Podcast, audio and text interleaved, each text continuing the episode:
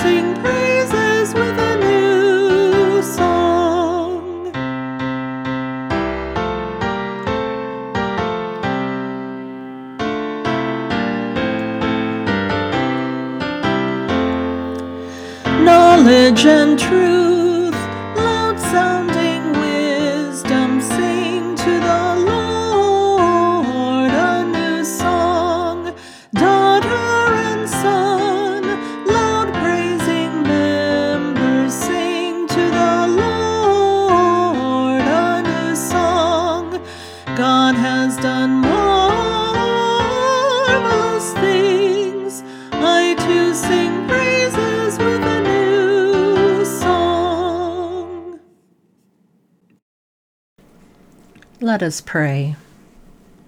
O God, we pray that your ways may be known on earth, your salvation among all nations. May all the peoples praise you, may the nations be glad and sing for joy. Bless us as we add our voices to the chorus. In Jesus' name, Amen.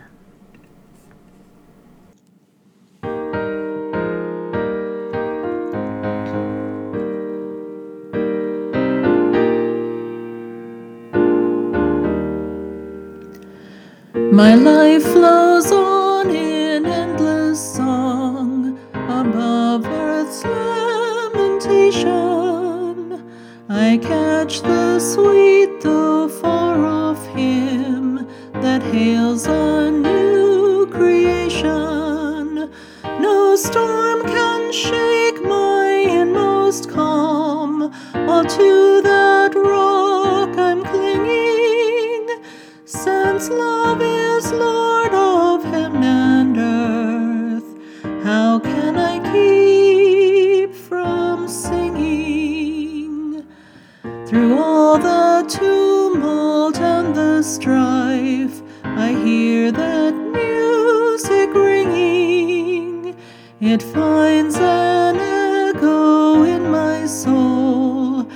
can I keep from singing? No storm can shake my inmost calm, while to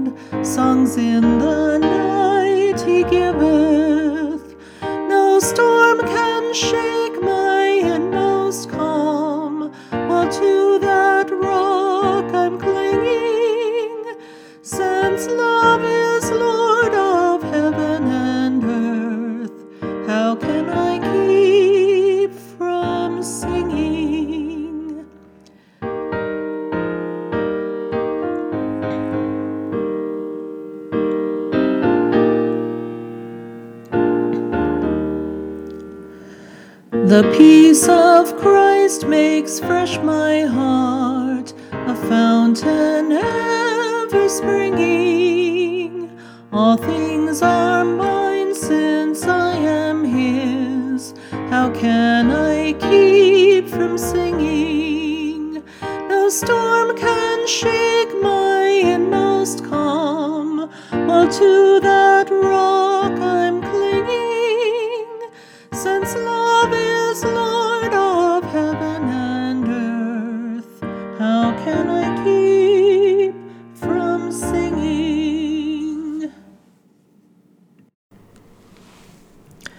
To you, Creator of nature and humanity, of truth and beauty, I pray.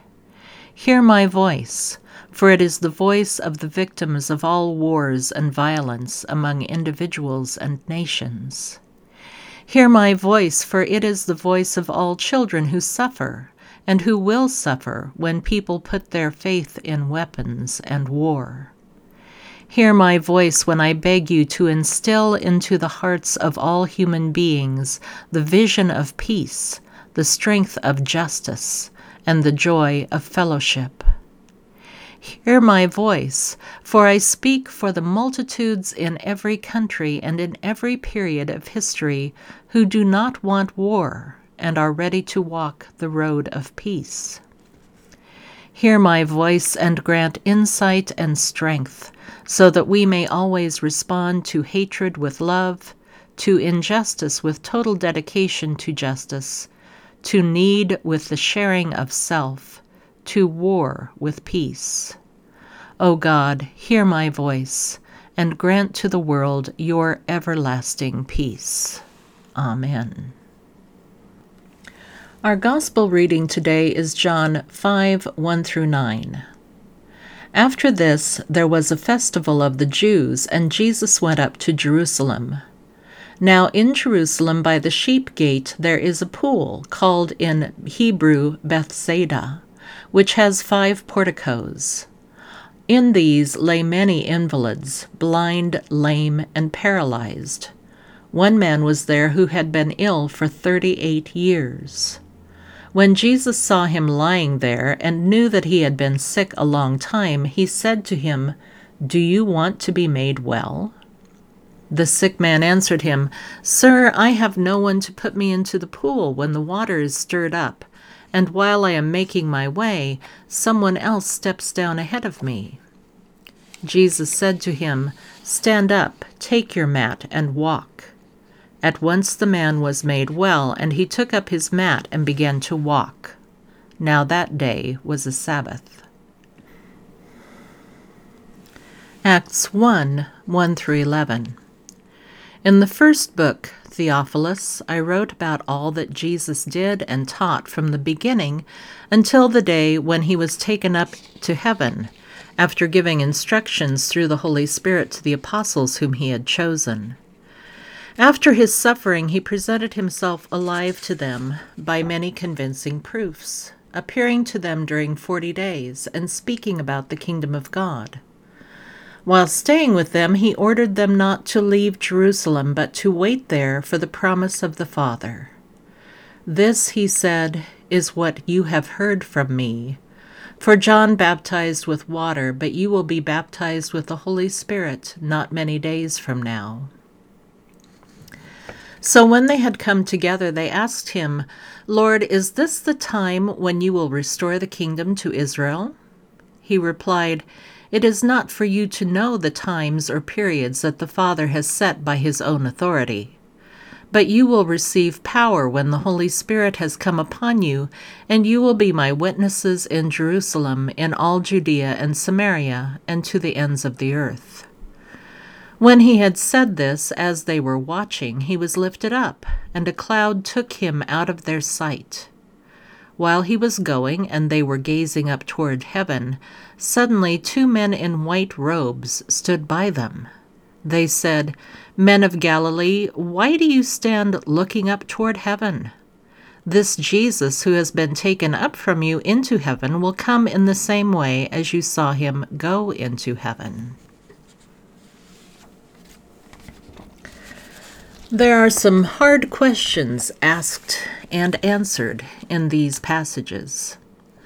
Some of those questions might cause us to squirm a bit if Jesus asked them of us, or if we ask them of Jesus. Of course, Jesus is the master of difficult questions. Jesus asks his disciples and others some very in your face questions. Here are some. Do you love me? Why are you so afraid? Are you also going to leave? How long shall I put up with you? Do you still not understand?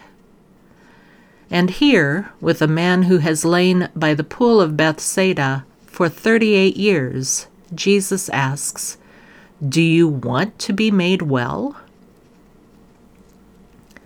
It's not that Jesus did not know about the man's disability. The scripture tells us that Jesus knew he had been there for a long time. So, why this question, do you want to be made well? I mean, what kind of question is that? Of course, Jesus should know he wants to be made well. Why else would he be lying there by the healing pool? And of course, the obvious answer would be, Yes, Lord, I want to be made well. But the sick man does not give that answer. In fact, he doesn't really give an answer at all. Instead, he gives Jesus something that sounds an awful lot like an excuse. Sir, I have no one to put me into the pool when the water is stirred up, and while I am making my way, someone else steps down ahead of me. A jarring exchange, isn't it? It's a question that seems to have an obvious answer, but it's also a question that one might not think needs to be asked. So, what is Jesus implying here? Is he implying anything at all? Maybe it's just an innocent question. But the answer in the form of an excuse makes me think a little differently. So, is it just me, or does Jesus seem to be asking if somehow the sick man is benefiting from his illness? That somehow he has chosen to be sick, to remain sick, that he is invested in his brokenness and comfortable in his infirmity. After 38 years, can that sick man even imagine a life in which he is not sick? But despite this odd question, I trust Jesus to put the sick man's interests first. Because there is never a time in all of the Gospels where Jesus refuses to heal someone. Never does he tell the sick person that it is somehow the sick person's own fault that he or she is sick. Never does he ridicule a sick person or treat them with contempt. No, Jesus always responds to sickness with compassion and healing. So, with this odd question and its equally odd answer, we can wonder if Jesus knew something about this sick man's heart. Does he look deep into the sufferer's eyes and see the defeat and resignation of being sick for 38 years? Does he see fear of the unknown? Does he see hopelessness? So maybe the question wasn't a question about the man's physical condition. Maybe it was a question about the man's heart. Do you want to be made well? Think about it. What if Jesus asked that question of you? In the passage from the first chapter of Acts, we have more odd questions. The disciples have been with Jesus all this time for the three years of his earthly ministry, then through his crucifixion and death, then through his resurrection and the forty days following. The disciples have followed Jesus, have studied Jesus' words and actions. You would think they would have some idea of Jesus' mission. But maybe not so much. Here, during this last conversation they will have with their master, they still ask this question Lord, is this the time when you will restore the kingdom to Israel? In other words, Lord, when will God set things straight? Lord, when will the oppression of the Romans end? Lord, when will the suffering and the troubles of the world conclude? When will hunger be abolished? When will war cease? When will suffering be past? When will justice be realized? Lord, when? And Jesus has an interesting answer to this question. It is not for you to know the times or periods that the Father has set by his own authority, but you will receive power when the Holy Spirit has come upon you, and you will be my witnesses in Jerusalem, in all Judea and Samaria, and to the ends of the earth. In other words, it is none of your business to know what God will do and when. Here is your business. Be my witnesses. Be my witnesses. Now, there is a difference between being a mere spectator and being a witness. A spectator can see something happen and he can go off and kind of forget what he sees. It doesn't really make a difference in his life or in the lives of others. But a witness is changed. A witness is moved to go and tell. A witness does something about what he has seen and heard and lived through. Jesus tells them to wait in Jerusalem for the promised Holy Spirit, and then they are to be witnesses. They can't do it on their own. God will pour God's Spirit into them so that they can be Jesus' witnesses in Jerusalem, in Samaria, and in all the earth. Jesus' job here is finished. Now it is the disciples' turn to be Jesus' body on earth, to continue the work, to heal the sick, to feed the hungry, to lift the fallen to witness for God's will and God's way, to work for peace, to work for justice, to work and pray, to end poverty, to end hunger, to put an end to so much which makes life for so many a misery, to do the gospel's work, to witness. To witness to the love of God poured out in Christ, to witness to God's will and God's way, to witness to God's rule and reign, that God's kingdom will come on earth as it is in heaven. So then, here is the last odd question. While he was going and they were gazing up toward heaven, suddenly two men in white robes stood by them. They said, Men of Galilee, why do you stand looking up toward heaven? Yes, why? Why are you standing around when there is work to do? Episcopal Bishop Michael Curry remembers one conversation he had when he was about 13 years old. He says that he was in the middle of a conversation with his father when his father suddenly blurted out, You know, the Lord didn't put you here just to consume the oxygen. He says he has never forgotten that statement. He can't remember what provoked his father to say it, but he's never forgotten it.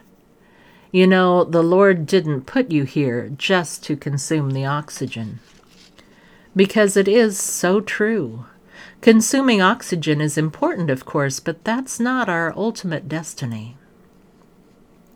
Bishop Curry goes on to paraphrase a saying from Desmond Tutu By himself, God won't. By ourselves, we can't. But together with God, we can. Curry goes on, we can make a difference. We can make poverty history. We can abolish hunger. We can prevent preventable diseases. We can have clean air and pure water. We can make sure that all of God's children, women and men, share equally in God's world of bounty. We can make sure that every child born has a chance to live and grow. We can lay down our swords and shields down by the riverside and study war no more. Lord, will you restore the kingdom of Israel at this time? It is not for you to know the times or seasons, but you will be my witnesses. End quote. Brothers and sisters, may God bless us and God keep us as we keep this faith, as we bear witness to all God has done and all God is still doing through us. Let us pray. God, let us be your witnesses. Let us let go of our infirmity, pick up our pallet, and walk in your way. Let us live out the ways of your kingdom. In Jesus' name, Amen.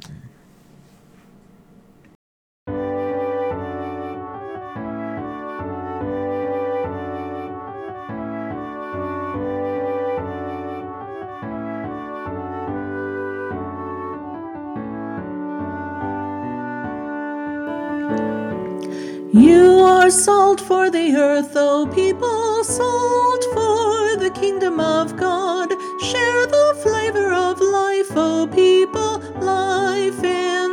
Kingdom of God.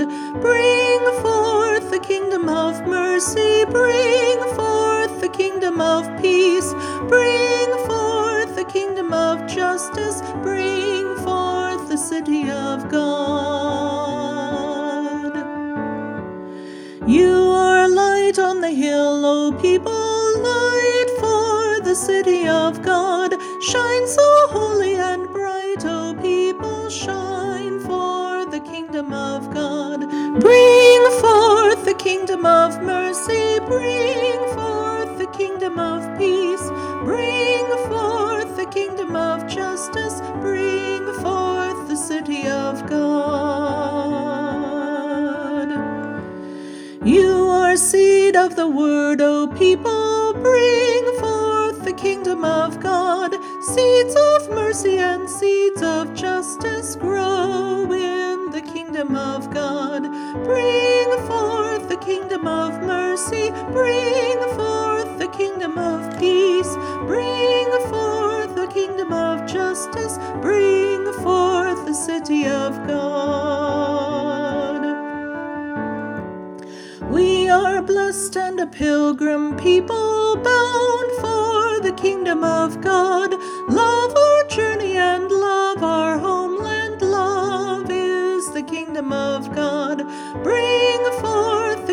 Of mercy. Bring forth the kingdom of peace. Bring forth the kingdom of justice. Bring forth the city of God.